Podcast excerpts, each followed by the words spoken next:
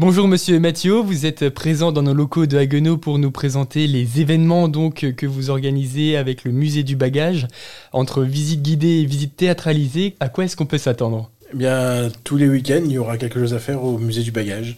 Euh, soit une visite théâtralisée le samedi avec euh, une troupe, les deux H, euh, qui font une visite on va dire immersive du musée du bagage avec des comédiens qui sont là pour raconter un petit peu les aventures d'aventuriers qui, vont effectivement voguer entre, entre bagages à main, bagages à bateau, mal cabine et autres qui vont présenter tous les dessous de ces, de ces bagages que nous présentons au musée. Et pour ceux qui sont plus adeptes de visites guidées, on va dire classiques, eh bien, tous les dimanches à 15h, nous accueillons également des guides bénévoles qui présentent tout leur savoir aux visiteurs qui viennent de loin ou d'ici. Ils ont tous un point commun, ils s'intéressent au bagage et au voyage.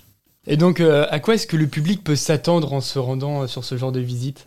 Alors déjà, c'est une thématique un peu originale, puisqu'on est sur la bagagerie. C'est le seul musée en Europe qui traite de ce, de ce sujet. Donc à la fois le voyage au 19e siècle, on peut se replonger dans le Titanic, on peut se replonger dans les pas de Arthur Conan Doyle, on a des bagages assez, assez luxueux.